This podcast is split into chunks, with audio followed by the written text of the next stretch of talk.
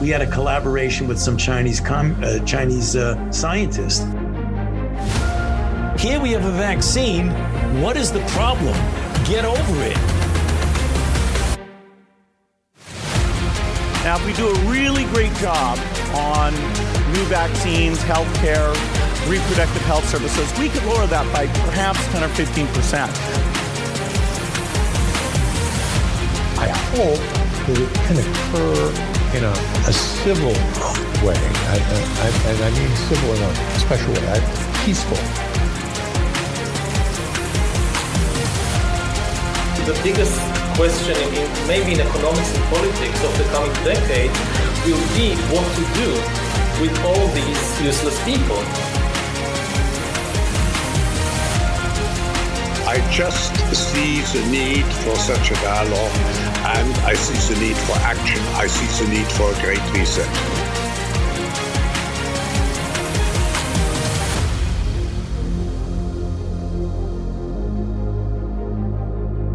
We are 1,053 days into 14 days to flatten the curve. Thank you for joining us today. I'm Johnny Anderson alongside Bruce Adams and Ned. Because Ned doesn't like to go first because he's, I, I think he's just camera shy and he's mic shy. Bruce, how are you? Oh, healthy and alive. Doing well. Fantastic. And back for the weekly roundtable discussion, which we just had one for about an hour. Ned, how are you? Oh, what you want me to speak?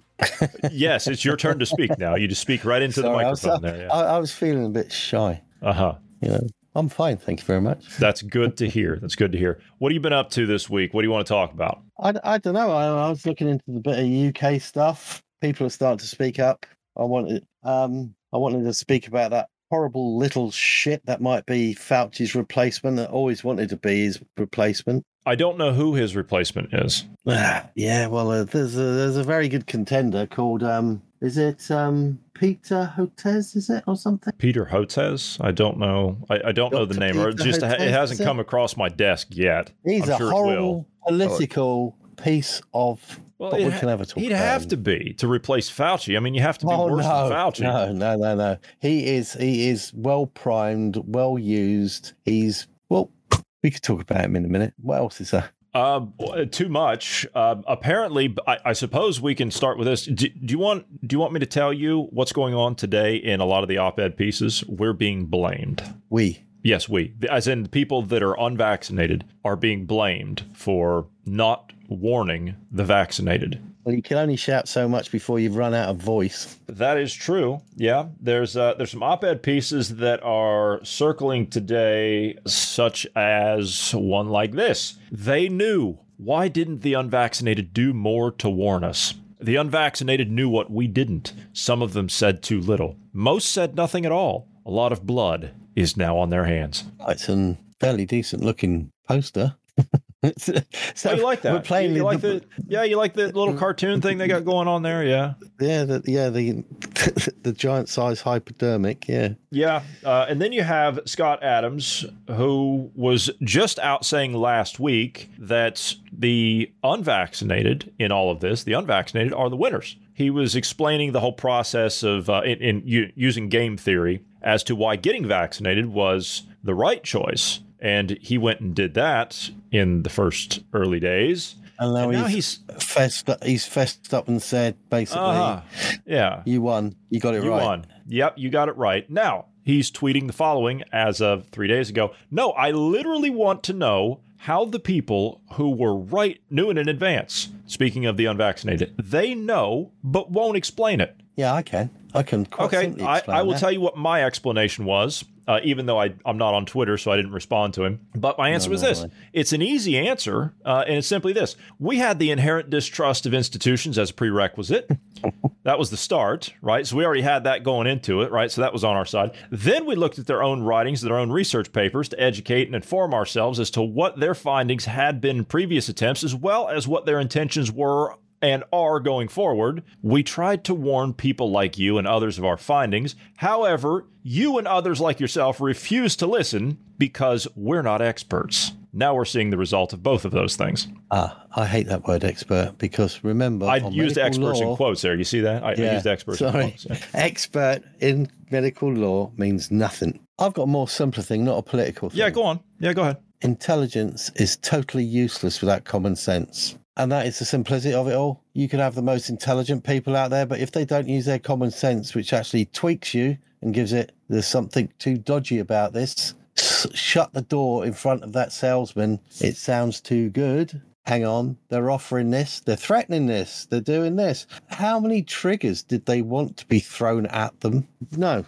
Yeah, I pity you for what you've done, and I pity you for what you're doing now, actually, I'd like to say to them, because all you're doing is playing the blame game now, and they're playing the victim. And that playing the victim does not get you anywhere. No, it just gets No. you further down the down the pile. And I, I half think that it's that it's being thrown out there now because do you remember a few months ago they were saying, uh, "Is it time to declare pandemic amnesty? Is it is it time to do that? You know, because of all the Oh, it wasn't their that were- fault. No, it wasn't They their fault. It wasn't their know. fault then, and then they kind of let that go, and some new boosters rolled out, and now that you got fresh rounds of people that are dropping from that, uh, now it's well, why didn't the unvaxxed warn us? Uh, we tried.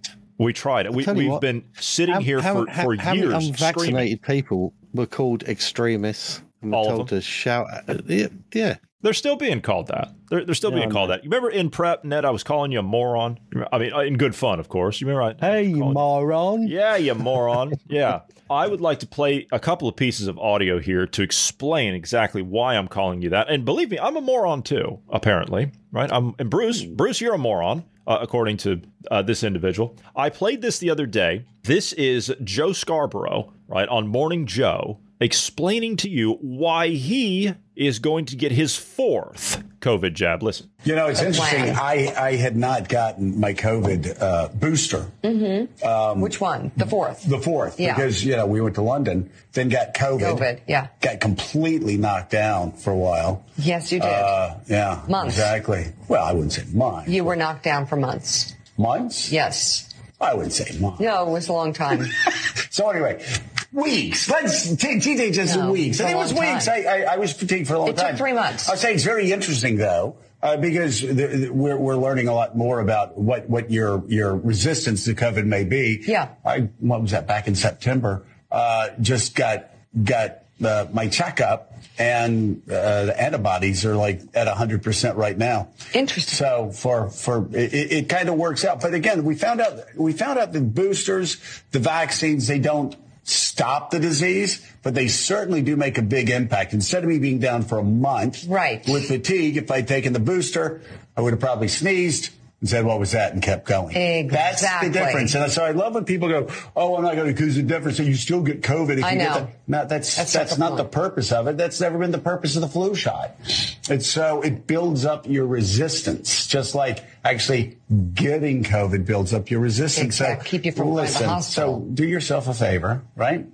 And get off the websites that Chinese religious cults are, are, are putting as a front so they can get a stronghold in America and in your mind and and get yourself a booster shot. It's important. You'll be glad Um, you did. One more. Get yourself a booster shot, Ned. You'd be glad you did. Yeah, get off those uh, those religious I- cult I- I sites of you know that'll get a hold of your. I'm uh, gonna, your I'm, mind. gonna, I'm gonna stop funding these Chinese cults. it's Chinese cults, yeah. know. But see, he's caught a lot of flack for that. Uh, he, he's caught a lot of uh, a lot of heat online for that, uh, and he had a little bit of a response to people that are uh, calling him out for telling them to go out and get a booster. Just go out and get it. You'll be glad you did. You heard him, Did he learn to Glad- speak Chinese so he could speak back to them? kinda. Listen to this, you moron.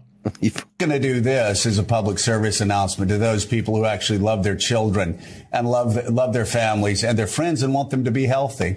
Um, you know, yesterday when I was talking about uh, uh, getting COVID and I and, and should have gotten a fourth booster shot. A lot of these freaks go, "Oh, fourth booster shot, robot." No, listen. Here's the deal, moron. if you get a flu shot, what do you do? Do you go to the doctor? go, oh my God, you want me to have a 50th flu shot? No, you get a flu shot every year. Right. And as we're finding out with this pandemic, well, it lasts six months, maybe a year. So yes, yes, put on your big boy pants, put on your big girl pants, And if you want to be healthy, I don't care if you don't. That's your business. Smoke cigarettes, do whatever you want to do. Stay up all night, don't sleep. That's fine.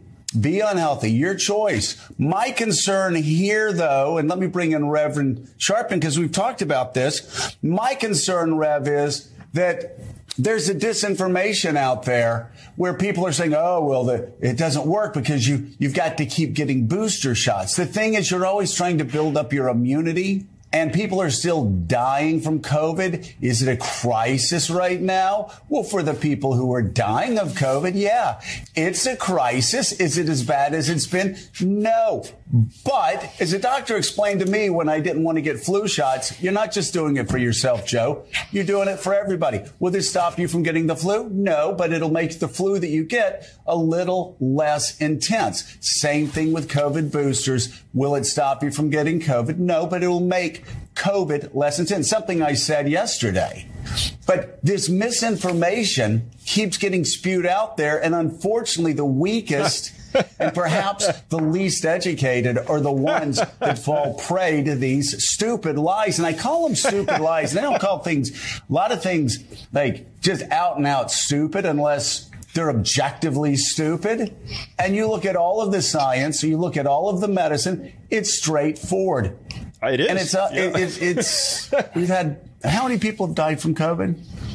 I've lost track. Yeah. We, I will have to look at the But, number. the, but they'll even lie to you about that, saying, "Oh, it was actually they broke their ankle and died from a broken ankle, and it, was, it wasn't COVID." So, well, lie, this disinformation it it, it it afflicts all communities. Uh, at the beginning, it, it, it afflicted people of color more. Now Uh-huh. we're finding it's afflicting white people, the, the disinformation. Uh, it, it's a real danger. And, and so now Kevin McCarthy's promoting this BS. Uh huh. People are going to die because of it. Yeah. Um, so you, you see, uh, the the science is and the, the medicine is it's, it's clear. Um, you you just need to stop believing Did he, the lies. did he just say that, that COVID was racist to begin with? Uh, pretty much, he brought race into it there at the end. Yeah. Uh, Well, but so, he, he yeah, wasn't so really he this- wasn't really saying that COVID was racist. I, I think he was saying that the disinformation surrounding COVID was racist. I thought he said it was affected black people or coloured people. Yes, the really disinformation pa- aspect of it is what he was referring to. Well, he is disinformation. He is disinformation. Scott Adams, you want to know why we think the way we do? You want to know why we made the decisions we made? You want to know how we knew? Because of that. Can I ask you a simple question? How long has he, he? He's obviously been spouting this from day one, yeah. Yeah. Yeah. So basically, he was obviously pro lockdown, pro this, Oh, yeah. pro everything. Oh, yeah. Yeah, yeah. Right. Just just to let people know, yeah. There's doctors in this country, and they're they're starting to speak up now. I looked into one of them, which was our Bradford Royal Infirmary. Yeah, because there was a very vocal doctor there, and or should I say, it was a he's a consultant called um, Dave Greenhorn, and he noticed and he put this out quite out quite a while ago, and it was him and his staff and basically, because he was seriously worried. I mean, in normal times before COVID, you used to have um, they used to have teenagers come into the infirmary, you know, self harming, maybe not being able to cope with life and stuff like that. But once they got the media got out there and they did the fear thing with COVID and they did that started, this was after the first lockdown. Yeah. Uh-huh. They Yeah. started to, they had uh, an increase in attempted suicides, overdoses, um, excessive intake of alcohol. I mean, the kids were jumping out the windows and things to get out of their houses. Yep. They had the children come in, they had palpitations, headaches, they were self harming. They were really majorly a mental mess. And the thing is, it wasn't just teenagers. This was eight year olds and upwards. They were socially couldn't see the mates, couldn't get in touch with them, doing this. This is what this is what idiots like that advocate, yeah? And when he says things like do it for your children, do this that, you've already messed your children up. You've already done it for two years because pricks like that sit there who probably well, hopefully his balls are that dry he couldn't he couldn't help create anything because nothing should come out of that guy's genetic makeup other than some more spike protein. That's all uh, because he's the kids they've suffered so much, and then you've obviously got all of this is followed up with by. Um, I mean, in this country, we've got um, charities like uh, the NSPCC, which is a childcare thing. They were inundated with phone calls from children about you know their social problems they couldn't cope with not being able to get hold of the mates being allowed out they were even worried that they they didn't have covid but they were worried that covid would one of their family members would get it and it would devastate the family the fear was so oppressive and to people that don't understand you don't need idiots like or morons like that spouting because they listen to idiots like that. I'm still trying to yeah. figure out why people do. I mean, we're, we were talking in prep. Uh, At, I swear I'm going to start recording the prep sessions because those are better than the podcast a lot of times. we were talking in prep, and and I was telling the two of you, I said, look, I don't have time anymore. I, I, don't know about the two of you, but I personally, I don't have time anymore to explain this to people. You're either going to get this or you're not. And if you don't by now, then odds are, as each day passes, the time for you to get it is getting less and less and less. Or you're going to get it, if you know what I mean. And listening to people like that means that you're going to get it. Those platforms, I mean, every media platform, you see, there's no morals and ethics in any of it. The, the, it, that, that went out the window so easily and so much it, it, misdirection. People look at their telly and they think it's honest what's coming out over this over the news and everything else. And this is where the problem lies. Why didn't the vax people shout louder?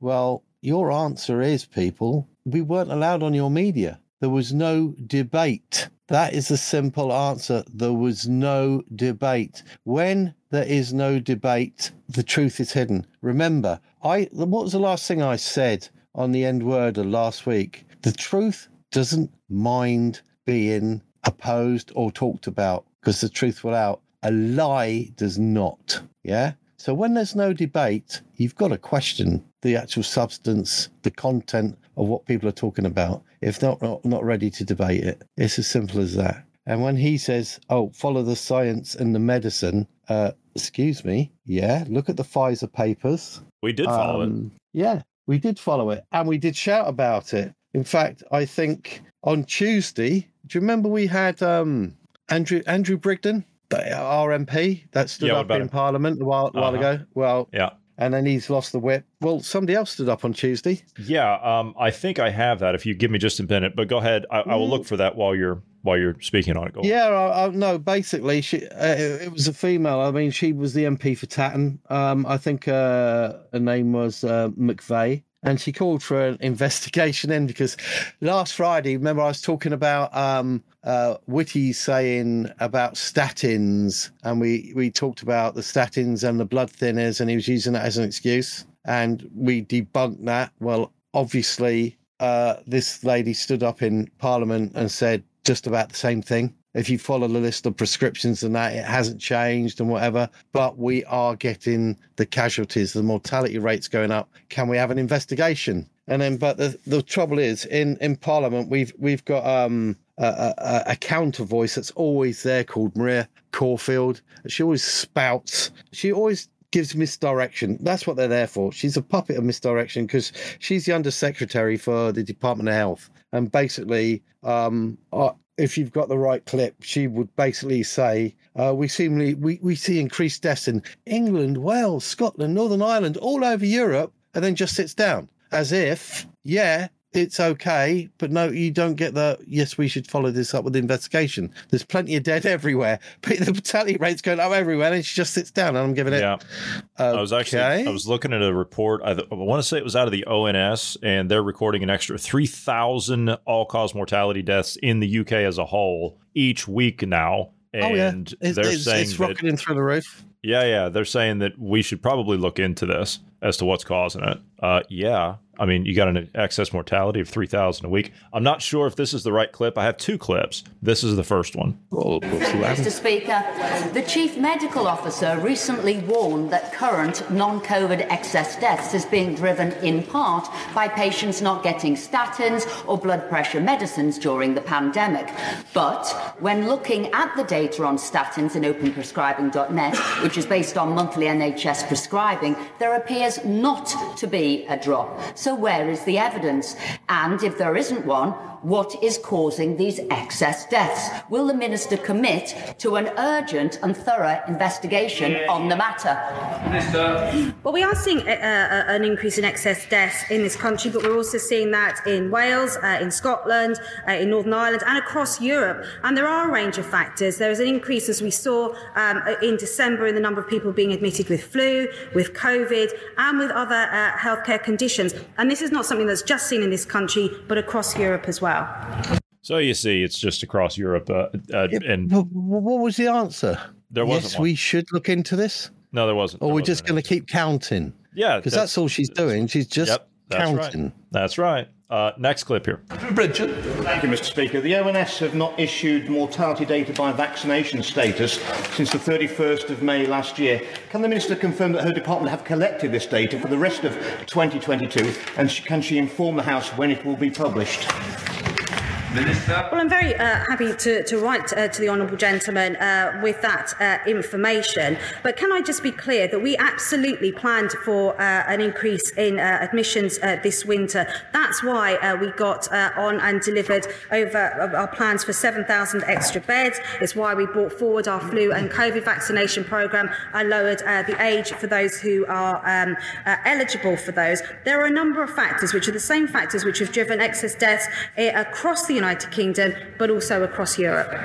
Did she read the same script again? I think just worded it a little bit differently. Well, actually, she actually told you a bit of a truth there. Yeah, yeah. This is why we have lowered the age. Uh huh. So they can have flu vaccines and COVID vaccines, i.e., it's got nothing to do with the vaccine. But and we're just going to keep enough- pushing it. Interestingly enough, though, your country just banned the booster of all mm-hmm. manufacturers for the under 50s. Yeah. It's these puppets are out there spouting and they're just keeping sort of a lid on everything and hope it disappears. The the people are going to keep dying. I remember when you said before this winter that that it was it came out in the newspaper that there's going to be 80,000 deaths over winter probably in, Yeah. in Britain and I went, well they're already dead. They're already Yeah. vaccinated. They're on the way out. And this is the problem. No matter if if we'd had the media platform, yes, we could have saved lives. Hopefully, people you're not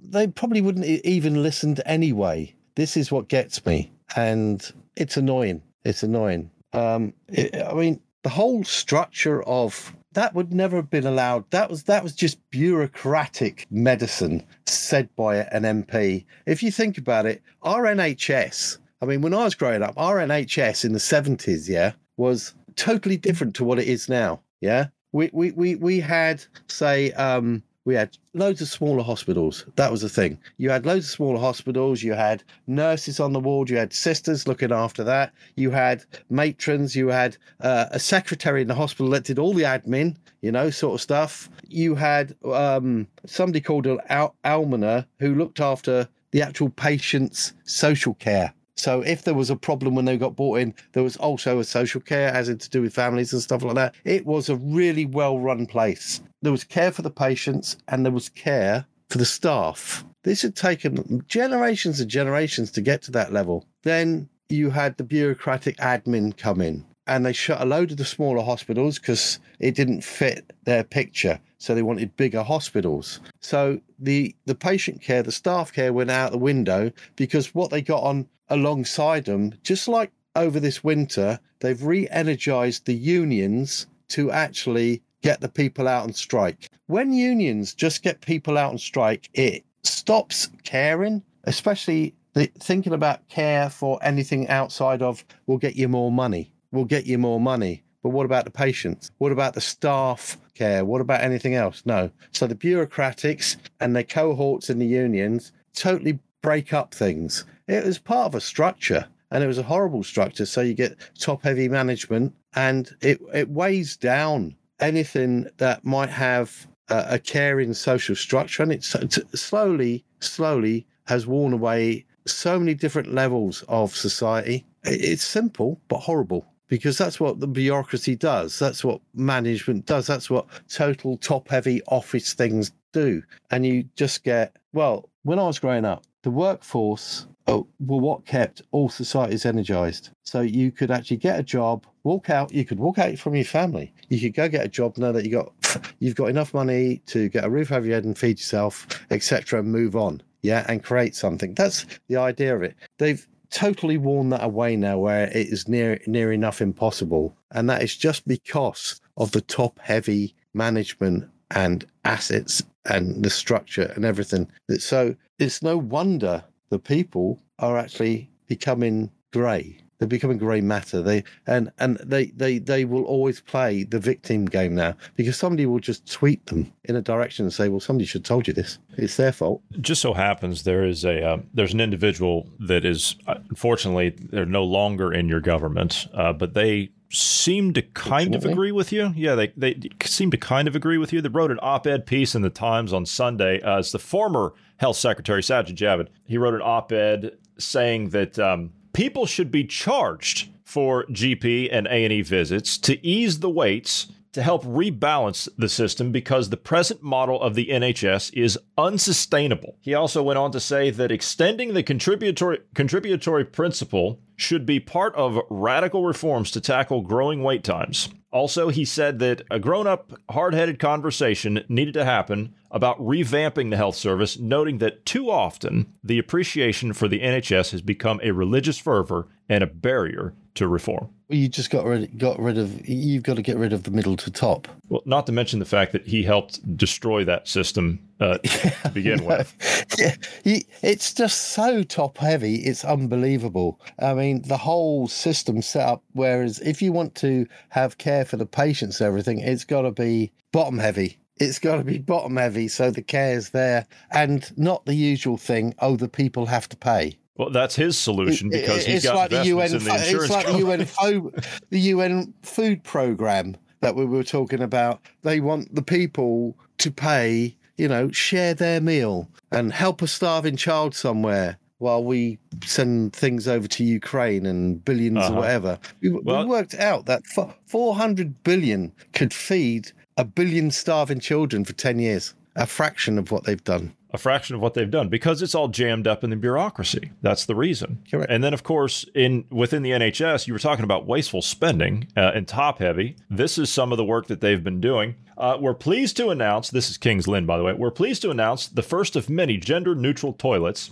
have been installed in the new endoscopy unit and the staff changing rooms. Accessible for staff and patients, these toilets are a vital part in making QEH a more inclusive workplace and healthcare provider. Queen Elizabeth Hospital. So That's pathetic. This is what they're spending so money on. hang on, we'll follow the science and the medicine. So science and nature actually say there are actual two genders. Even children say that. There's mum, dad, and that's mum and dad get together and then we have children. Yeah. So there's no science and there's no medicine there. Basically, if you want to put gender toilets, have it down the mental health care end and have a wing for them down that end because it is a mental problem. This is a mental health care problem. You don't need to bring that into the standardized, the natural way of life because that will just upset people. And because, once again, intelligence, common sense, there is no common sense in what they've done there. No common sense whatsoever. Plus, yes, it would have cost a hell of a lot of money. I, I, I'll be what what I would like to know though that the actual construction work and the type of people that actually did install all that. Do you think they were binary? Is that a real question? Most, I- Is that a real Yeah, I question? think I, I, if I had to say, if I had to just, I could answer it myself. yeah, if I, well, I can too. if I, if I had to say, if I had to kind of surmise a guess and and just kind of put it out there, I would say that it's the typical. Uh, what we in America call uh, the white suburban mom type. Uh, that's that's what I think is is behind this, or the uh, uh, or the uh, the trendy liberal uh, moron that you find coming out of the universities. Those types. I would say it's So one of the two, if not a combination of both. So we're going to see the construct the construction workers coming in with uh, fluffy hats and hard hats and You are a racist misogynist if you don't see them coming in like that. Yeah. it's just incredible. Isn't Even it? Bruce is nodding his head in agreement with that one. I tell you what, for what was the name of that chap on that program? Uh, which one? The one that we played that called you The one that looks like he, he was with his wife. Was he? Was he that was with his wife, Yeah, that was his wife. Yeah. Yeah. Um, So that is that is Joe. I've got a dead intern in my office, Scarborough. Well, there's a message for you, Mr. Scarborough, because if you follow, um, if you actually want to follow the science and the medicine, look at the Pfizer papers and look at one that was uh, literally um, Pfizer's internal docs on this, and it is 5.3.6, table one. Yeah. And it talks about a lot of fatal outcomes in less than 90 days. And the thing is, and this talks about pregnant women, children, 80% miscarriages, and everything. Yeah. So if the chances are you're not listening, but if anybody knows a way of getting a message to him, give him that information because the guy is, as Marty would say,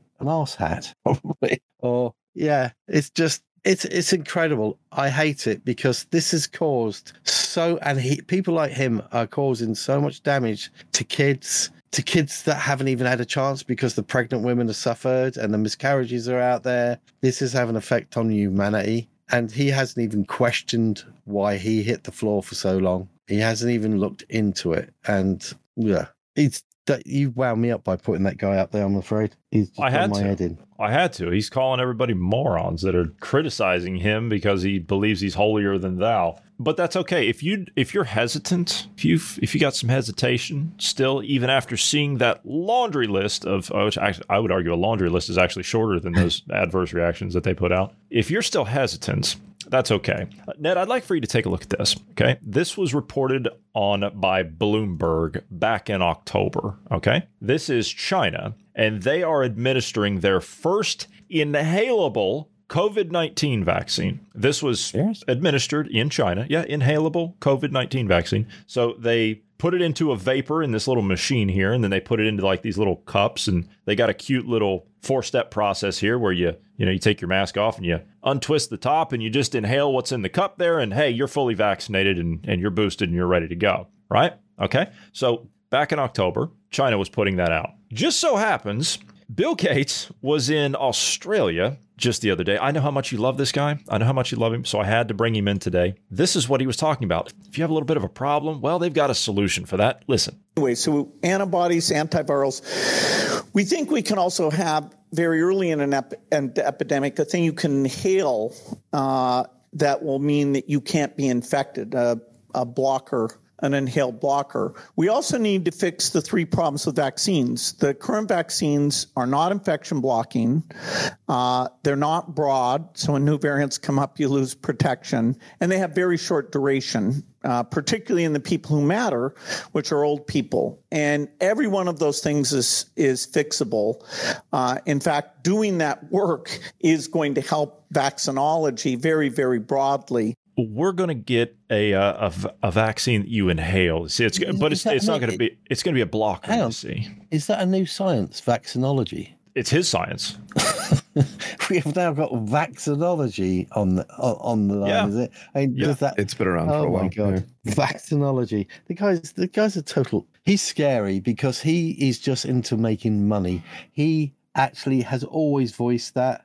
And the way he, the slap happy way, I mean, he talked about vaccines pre COVID, as in, yes, he stood up at Davos and said, I'm going to make a lot of money out of this next year because he knew what was coming. But then when asked why he's going into the vaccines and how does he, and, and his answer was, well, how how hard can it be? Then he went into, well, you know, a computer and a hard drive. You put the two together with vaccine. It's got to be quite simple. You might make a few mistakes to begin with, but hey, what what you know, eventually you'll get it right. I mean, sorry, and you got it wrong. That sounds like the uh, the age old Marxist uh, phrase of sometimes you have to break a few eggs to make an omelet. And I, I actually I actually read a book, um, the uh, the Gulag Archipelago by Alexander Solzhenitsyn, the collected works. And you know what's mentioned in those books? Saw a lot of broken eggs. Never saw one omelet. No, exactly. A lot of broken eggs. You don't see many broken eggs now because eggs are getting scarce. Well, not only that, There was but a fi- the there wa- human eggs was- are dying.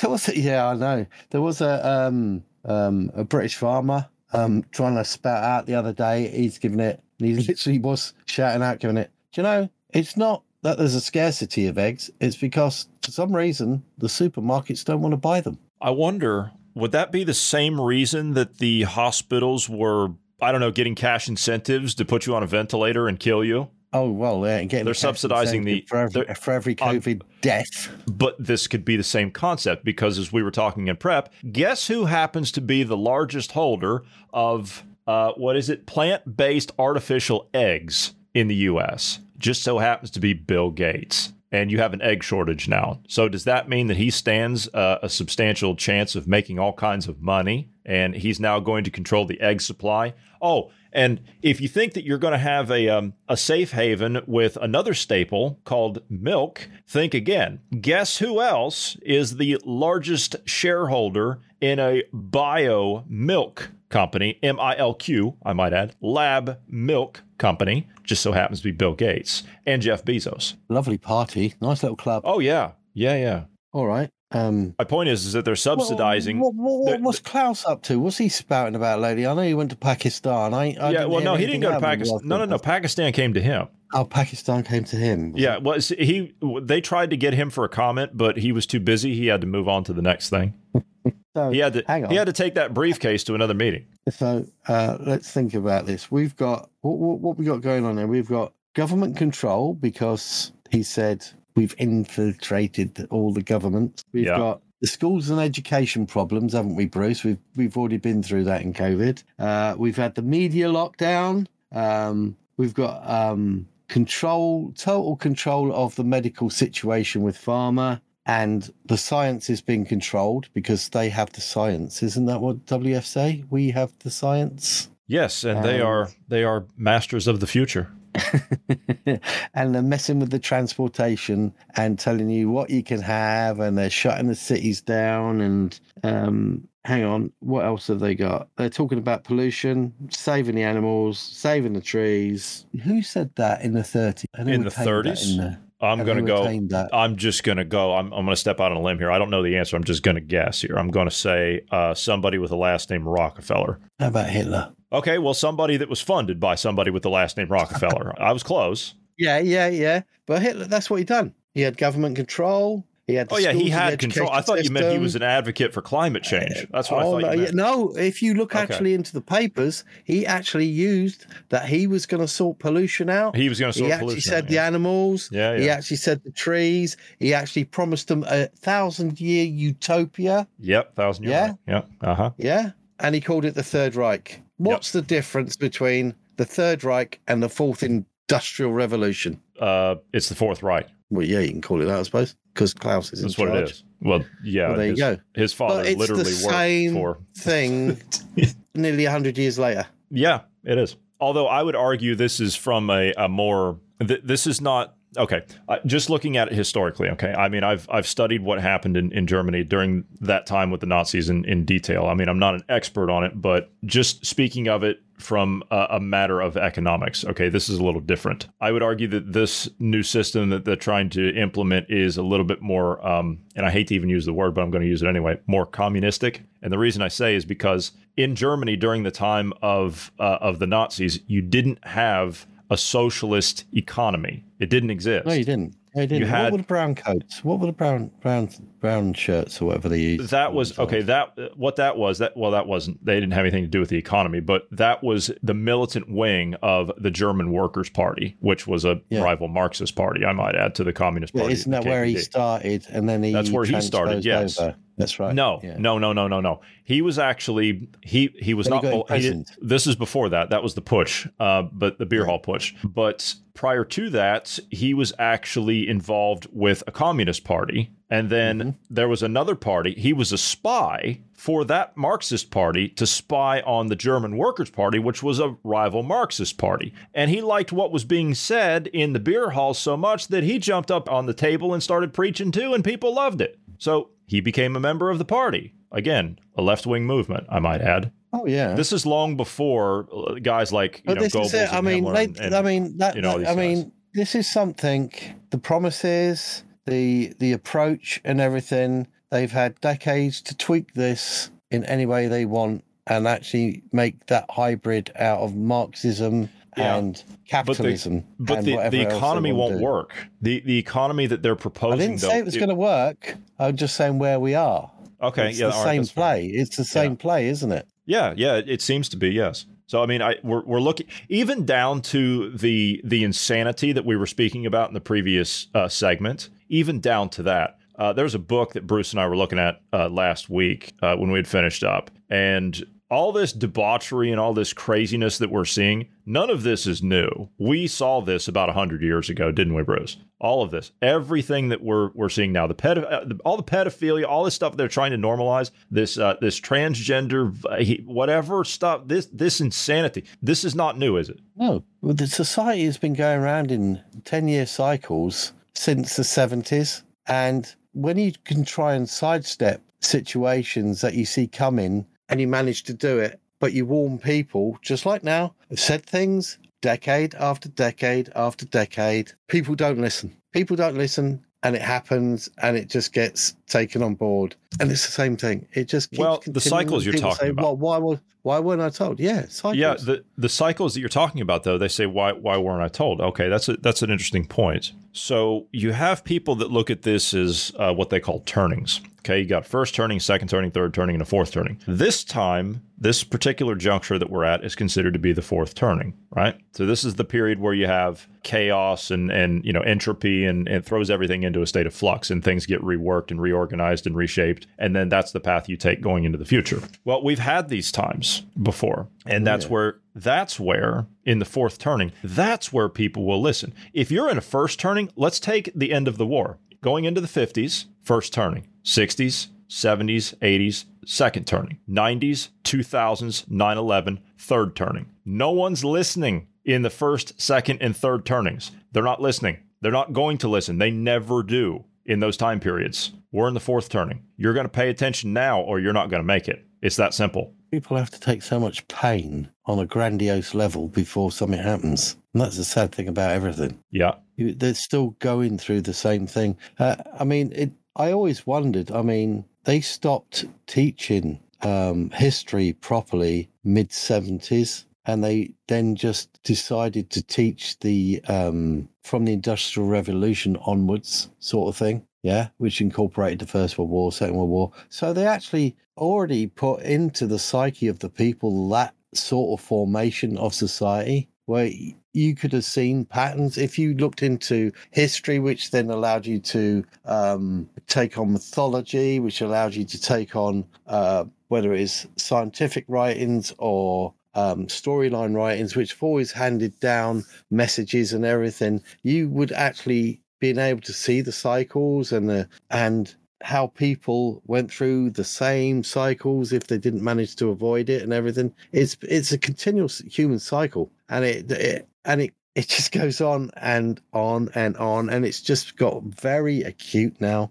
It's it's like that. It's narrowing to this point and to this nexus point, and yeah, we've got to come out of this. So basically, if the people want to, I mean, instead of playing the victim and saying, why didn't the unvaccinated tell us? Well, yeah, we've been shouting. So my answer to that is, why don't you listen to us now then? Because if we had it right then, we'll have it even righter now. So that's your answer. Yeah, that is your answer. Either open your ears up with what you've said. Why didn't they tell us? We were. No, just open your ears. We're still telling. And we've got more to tell you. Loads more. Lots but you're not it. an expert. No, because actually I know more than those experts because an expert knows nothing. You know, when I was shouting and screaming at, at people during the, the lockdowns and everything, I said they're going to come at you with a vaccine and say this is your pass to get back into society. That's how they're going to, you know, get you to the next point. And I said, don't do it. No. And I was hopping around and I was I was screaming and yelling and everything that I could possibly think of to people and I was throwing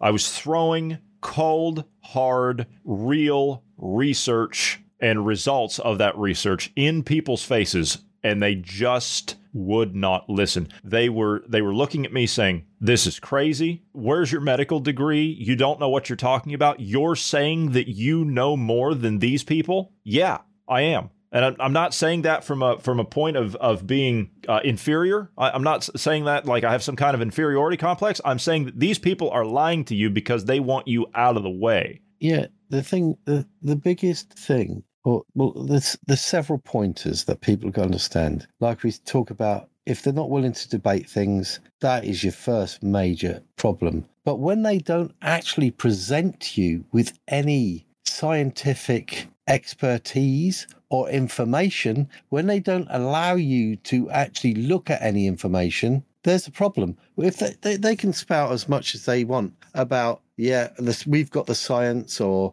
we've followed the experts and whatever, but when that is all just bunk, when they don't actually present you with any information and you don't question it, well, it's faults on both sides then. You for not questioning things and then for not actually allowing you to have any. And if they say, and if somebody comes up to you and says, well, you don't need to know, you just take it and you do, that's a very stupid thing to do. I mean, sorry, I mean, that's where your common sense just, just, your common sense just jumps out your left ear and goes, well, I'm on holiday now. It just doesn't want to know because Was that worth it? It's not in use anymore. Is that worth it? I, I had I had somebody that I knew didn't listen. Is three deep into uh, into boosters at the moment.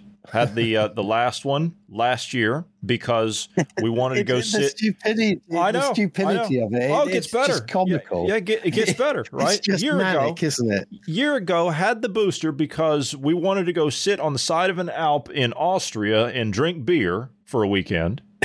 Just collapsed last week. Oh well. Was it worth it? Yeah. There's no point being vindictive about it and saying, I told you so, because apparently we haven't told anybody anything. Apparently, we've been quiet this whole time. We haven't said anything. yeah. You know, uh, so, but yeah, uh, just talk to And the poor unvaxxed. Bruce, If, to- if, to if that you're going to blame the unvaxxed, talk to them and see what else they got to say. To Yeah, you. and to that point, poor Bruce, he has been quiet this whole episode. He hasn't said, I think, two words other I than know. I, healthy I want to ask you, Bruce. Bruce, did you actually look that name up that I mentioned earlier on? Which one? The Peter uh, Hotez. yeah, I did. Yeah, yeah. And go on, go on. I want to know. I want to know what you come up with. I really Uh, do. I, I was just looking into like his education and and uh, educated. Describe him. What do you see? Does he wear glasses? he does indeed. Yes. Is he a Uh, short bloke? Does he always wear a lab coat? Uh, the Does he need a good slap? Uh, well, yeah. Um, he's a he's a pediatrician advocate in the fields of global health, vaccinology, uh, uh neglected uh, tropical disease control. Yeah, Uh, well, sounds okay. like he's one that fits right up there with uh, the Bill and Melinda Gates Foundation. Yes. Now he is a right before before they put the emergency measures in, right? He was fairly quiet.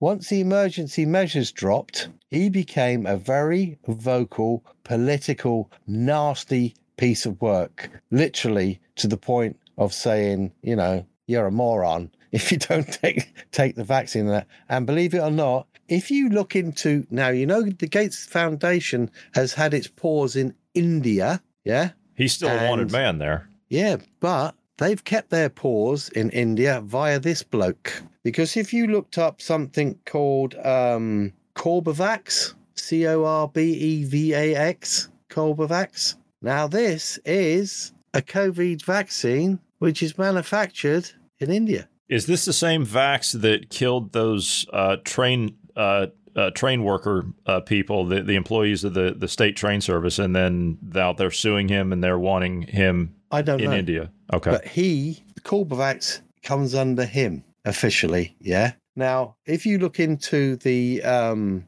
uh, their paperwork, which actually tells you they've uh, had trials, they've had phase one, two, three, four trials, or whatever. But there's an interesting uh, thing in there, and they say, uh, I mean, they go through the usual um, stuff like the side effects and things like that. But it's interesting where they, because these vaccines and various different vaccines have different brand names, don't they? Although they're the same thing. And then with Corbevax, they actually reference certain similarities as COVID Shield or Cove Shield, COVID Shield. And that is another brand name for the AstraZeneca. And they had a few problems with that, didn't they? Just a couple. Yeah.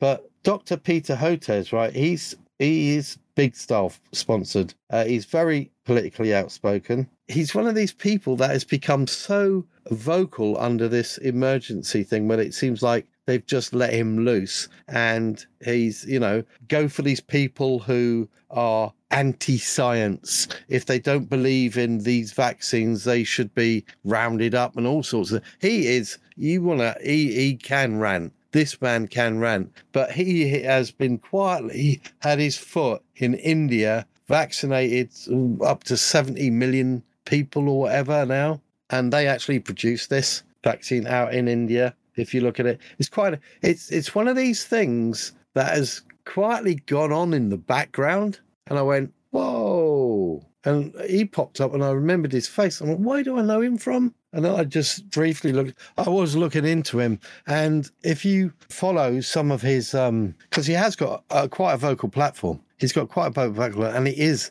he has turned into quite a political animal and this if anybody is going to step up to be a mouthpiece after Fauci, I would say it's going to be this guy. He's been quietly in the background doing a lot of pharma work. Of course he has. Doing a lot of nastiness. Hmm? Uh huh. Of course he has. Did you hear about uh, the latest Project Veritas uh, video? Enlighten me. So, uh, Project Veritas, uh, are you aware of them? Do you know what they do? That name rings a bell. It rings a bell. I'm just these are people. These are real journalists. You know, God forbid. God forbid we have such a thing in today's world. Real journalists, real investigative journalists. They implant people in companies and organizations and expose them from the inside, and they'll get them on video. Yeah, and on tape as to the kind of dirty dealings, uh, and then they'll you know they'll make that public. Uh, I'd like Why for you name, to that name rings a bell, Veritas. and I just don't know yeah. why. Well, it's the Latin word Yeah. for truth, so uh, I would assume maybe that's what it is. I don't know, but I would like to play this. I'm not going to play the whole thing because it's about ten minutes, but you get the idea after a couple of minutes. Uh, but they got somebody that's undercover uh, sitting down with the the guy that runs Veritas, James O'Keefe. He'll explain to you who this is, but this is a Pfizer employee. Okay. And he's one of their directors of, of mRNA in their division and what they're doing there. Listen. Pfizer ultimately is thinking about mutating COVID? Well, that is not what we say to the public. No, don't tell anyone this building. You gotta probably don't tell. You gotta probably don't tell anyone. Okay? We're exploring like no, you know how the virus keeps mutating. Yeah. Well, one of the things we're exploring is like why don't we just mutate it ourselves so we could we could preemptively develop new vaccines, right? So we have to do that. If we're gonna do that though, there's a risk of like, as you could imagine, no one wants to be having a pharma company mutating fucking viruses. To be like very controlled to make sure that this virus that you mutate doesn't create something that like you know just goes everywhere. Something Which I crazy. suspect is the way that the virus started in Wuhan. To be honest, like it's, it makes no sense if this virus popped out of nowhere and like. Yeah, I know. Meet Jordon Trishton Walker, a director of research and development strategic operations and mRNA scientific planning at Pfizer. It sounds like gain of function to me. I don't know. It's a little bit different. I think it's different. It's like there's. It's definitely not gain of function. It sounds like it is. I mean, it's okay. no, no, no, no, no. No, directed evolution is very different. Well, you're not supposed to do gain function research with the viruses. Like, yeah, they recommend not. But you do like these like selected directional mutations to try to see if you can make more potent. Yeah. So there, there is research ongoing about that. I don't know how that's gonna work. There might not be any more outbreaks because like Jesus Christ. the gentleman seems to have absolutely no moral compass at all. I think a revolving door for all government officials. It's pretty good for the industry, to be honest. Yeah. it's bad for everyone else in America. Why is it bad for everybody else? Because if the regulators who have to approve our drugs know that once they stop being regulated, they want to come work for the company, they're not going to be as hard for the company. They're doing their job. If this is the quality of individuals within Pfizer that are making these huge decisions that uh, risk global public health, it's profoundly corrupt. And there you go. And I recognize that gentleman as well. Yeah, that was Dr. Robert Malone. That's right. Yeah, that, I mean, fine, no. there are a lot of independent people out there, and hopefully they will pick up and get stuff on it, loads of them, because Uh-huh. they're bragging. They're bragging. I mean, if you ain't got the, the sense to, once again, you say it's got no moral compass. That's where your common sense goes out the way. They become myopic again. They're full of themselves. They're Yeah, narcissistic. the guy's literally uh, uh, the guy's literally admitting to the to Pfizer developing biological weapons. Yeah. Like we, we don't have what- we don't have a marketplace for our vaccine, so we're going to create it. Yeah, yeah. What, what, what do you expect? I mean, that is the truth. They haven't shut a bloody lab down. Nobody has come out and said we're closing any labs. Nobody has said we're going to stop what is classified as a biological weapon, which mRNA was. What? How long ago? FDA has always called it that. That's why the emergency umbrella, like I said, the emergency umbrella it stays up there. That is by law their coping mechanism. They can do what they want. Yeah, and we're still under a state of emergency in all of these countries. Yeah. unbeknownst to Yeah. a lot of people. Yeah, it's it's everywhere. They haven't they haven't moved it anywhere. They've just stopped saying mandate, mandate, mandate because they know that annoyed too many people. Now, Well, then there's that pesky little there's that pesky little death thing. You know, sads and and shaking your duvet and and whistles and the pesky little escalation of mort- mortality. yeah, rate. excess mortality. There's a pesky little It thing just- over there. seems- That's the it- elephant in the like- room. It's, it's picking up speed. It's the fastest elephant elephant I've ever seen. Uh, It is, yeah. It is happening a lot quicker than what I thought it was. No, it well, not really. Not two really. years though. I, I guess we lost we lost a, a year or two, and I I guess uh, you know two year the last two three years actually uh, three now uh, have flown by. So yeah, two years is what we were expecting. That's what people were telling me anyway. Uh, when the needles first started to go in arms, it was going to be about two years. That's what I was hearing. So So we're before about there. winter, when they broadcast those eighty-seven thousand deaths, and I said you're already dead, let's give that. That was about what a month, two months before mid-December. Yeah, So and if you're work, if you're working out at three thousand a week, it doesn't take much to make eighty-seven thousand. No, it doesn't. And there's also that little matter of those public contracts for those refrigerated warehouses across the UK that you had mentioned. Oh, what those ago. those lovely little plans, and they, you know, they they said we want these built, and yeah, Yeah. Yeah, uh, and we want them done by 2025. And we were looking at the reports of how they wanted 70% population reduction in the UK by 2025. And we're looking at this in like 2018 we're like, how in the world are they going to hit those numbers? Well, Yeah,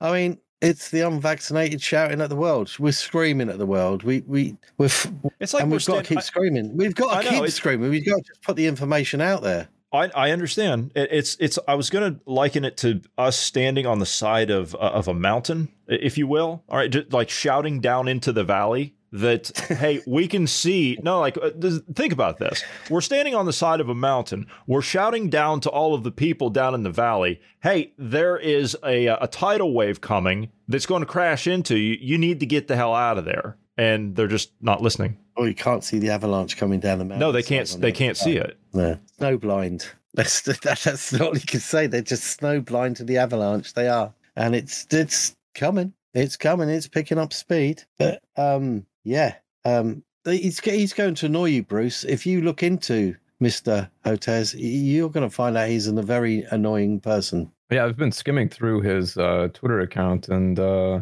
uh, he's one of the ones that we were saying um, should be hung that uh, after a fair trial, of course. It's funny how Um, he has actually he has actually sidestepped, and he's a very nasty little individual that's that has sort of kept. Oh, I mean, uh, vocally, him and him and Fauci are best friends. You know, my my friend Mister Fauci, and he he he he is just you will basically. I mean, as far as he's concerned, anybody that says anything against the science that they know should be done for a hate crime as far as he's concerned that sort of thing he has become so repugnant and so focused on this since that emergency umbrella came up before that he was quiet and he's funded by the gates foundation and stuff like that and yeah look into it mate he's he, you might want to f- speak about him during the week he's i mean I'll, I'll listen in because he is a horrible individual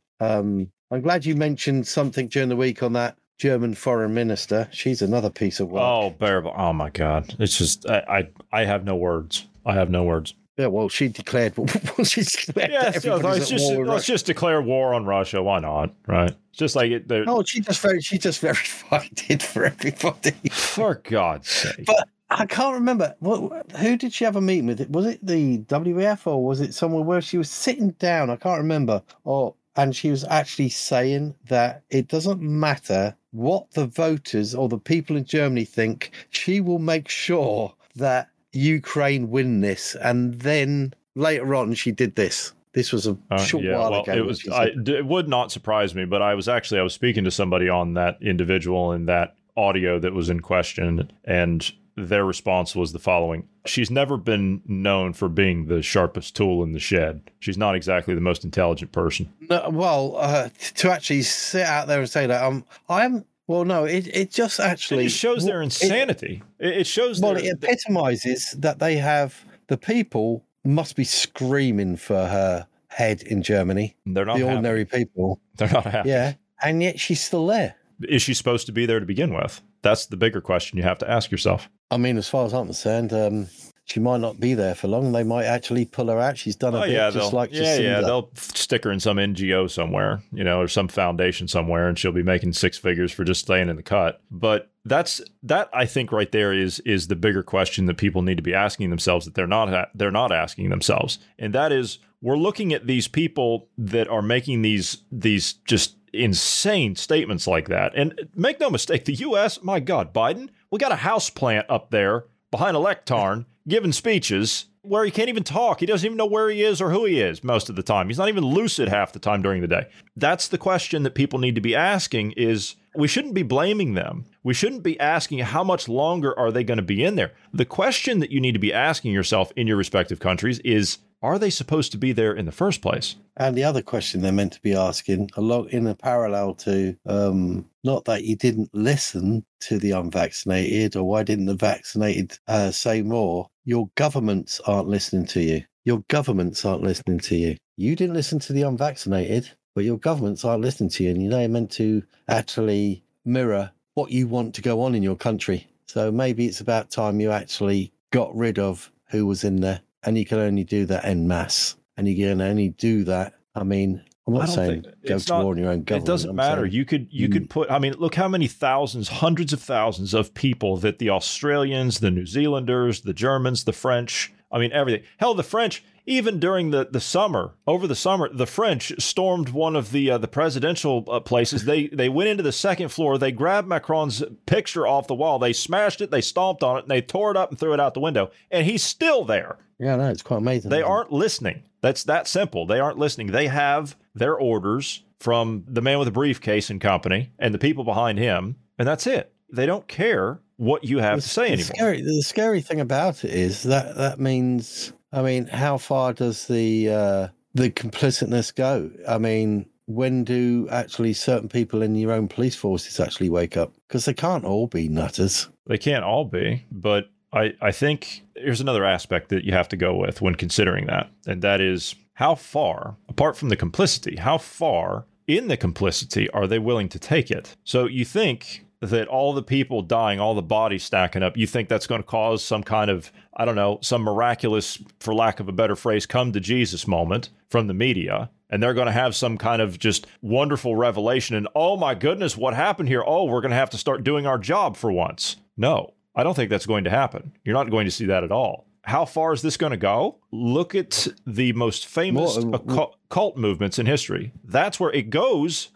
It goes to the punch Yeah. bowl. That's where it goes. Okay, yeah, and we're, instead of all committing suicide on a certain day, we're slowly committing suicide. Exactly. It- that's what it is. day. Did you hear the the clip from the Georgia state governor from just the other day? I swear, it's the only thing they're missing is a punch bowl at the end. That's that, the only thing. That's what it sounds like. And I'm not gonna I'm not gonna say anything about like the southern twang or anything like that. Whatever. I really don't care because that's how they talk down there. But this is exactly what it sounds like. Listen to this. I'm Governor Brian Kemp. And I'm First Lady of Georgia, Marty Kemp. We're joined by a very special guest today who has an important message. Hi, I'm Monica Kaufman Pearson. We, are all vaccinated against COVID 19. Illness caused by COVID 19 affects our citizens, schools, healthcare heroes, businesses, and our state's economy. That's why we are all encouraging Georgians to learn about the benefits of being vaccinated. Let's take the politics out of it. Your decision to get vaccinated should be about your health. And on that, we all agree. Yeah. So is that the agreement of the three? Yeah, What can you pass people's choice? pass the Kool Aid, Ned? Pass the Kool Aid. That's all you need. Jesus. It's oh, this is a death call. It's about choice. It's Uh, it- it's- people no, take your no, choice it's not back. about no, it's not about choice. It's not about choice at this point. It, it you could have made that argument at one point in time, but it's not anymore. Choice went out the window a long time ago. Yeah, well, they've got to still push it. They've still got to make choice. They've still got to say no. I don't want to because that's the only way that you'll actually manage to even get a push in the opposite direction. I you can't give up on them. You can't. I ain't willing Well, to. you I'm not willing to either, but you you heard you heard me at the beginning. I said I don't have time anymore. You're either going to get this or you're not. Well, the, the, the thing is, the thing is, they they this is like a religious movement. This is this is like they've turned the word. It it's like people the the the masses of people that have decided not to follow a religion or whatever because of everything that's gone on in the past and they lost their faith in faith. So now these crazy gits are creating they're changing science from a science into a faith and that's what they're trying to do. And they're getting everybody to go well follow the science follow the science. But there is this isn't science. This is just this is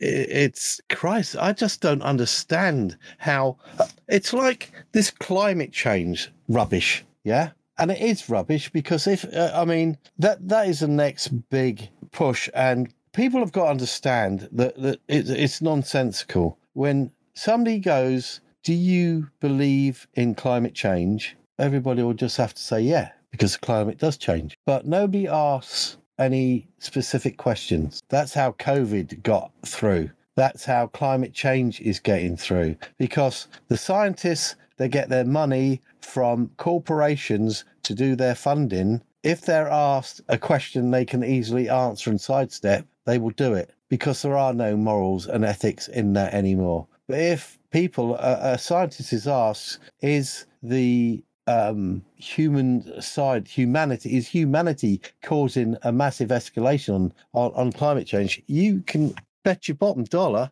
that 90% of those scientists will say, well, we can't corroborate that they are because there is no science out there that actually can prove that we are causing that escalation. There is none. There is nothing. There is conjecture. In fact, the word is what is what is the word? What what is that wonderful word? Consensus. The consensus is that means the belief is nothing else. The consensus is that we all think this, so it must be right. Hang on. What about science? What about science? What about truth? What about you know knowledge? It's like it's it's it's not it's it's not wanted anymore. It is not required. We will just do what we want to do and that and it's become a horrible playground out there for those idiots. And they're just killing people. There's no answer to it. It's just killing people. People are dying and more people are going to die. And yes it's going to become that that that circle of humanity is going to get smaller. And th- for those alive you are going to be related to some of these. And it's not a nice thing. Final thoughts? oh do you want me to put an end word in? Yeah, go on. Okay. Right. Two seconds. I actually scribbled something down earlier on. Um, where did I put it? Right. Talking of science and truth, yeah. Going back to the 11th century, yeah, there was a philosopher out there. And the thing is, most of the interesting philosopher, philosophers out there were from possibly the Arabic side of the world and stuff like that, because they did have universities and they did have a really good understanding of how things should be approached. Yeah. And they used, the, the, there was a gentleman called um, Abu Ali ibn al Haytham. Now, he came up with um, what, in, in some respects, what a person of science or a truth should be. And his words were The seeker after the truth does not place his faith in any mere consensus, however v- vulnerable or widespread. Instead, he subjects what he or she, I should say nowadays to bring it up to date, has learned of it to inquiry, inspection, and investigation. The road to the truth is long and hard, but that is the road we must follow. And that is the simplest thing of all because the road to anywhere worth taking is long and hard. And that's the road we've got to stay on, I'm afraid. Because, and we just got to keep shouting out there. Those science is science gives you answers and then it gives you what you think is a known truth. Somebody may debunk it later on, or but then you have another facet of the truth. But that first bit of truth led you to that. Yeah, truth is always questionable. Remember, and that is where we got to go. I'm afraid, and that is what people have got to do. They got to question everything. You got to learn to question everything for your own sake. Don't tell people that they're not trying to warn you. You moron. You moron. Great way to put it. We'll see you next week, yes? Yeah, yeah, yeah. I'll, I'll, I'll, I will be about. Fantastic. Looking forward to it. Gentlemen, I want to thank you both for being here this evening. Thank you to all of the listeners. God bless everyone and have a fantastic evening.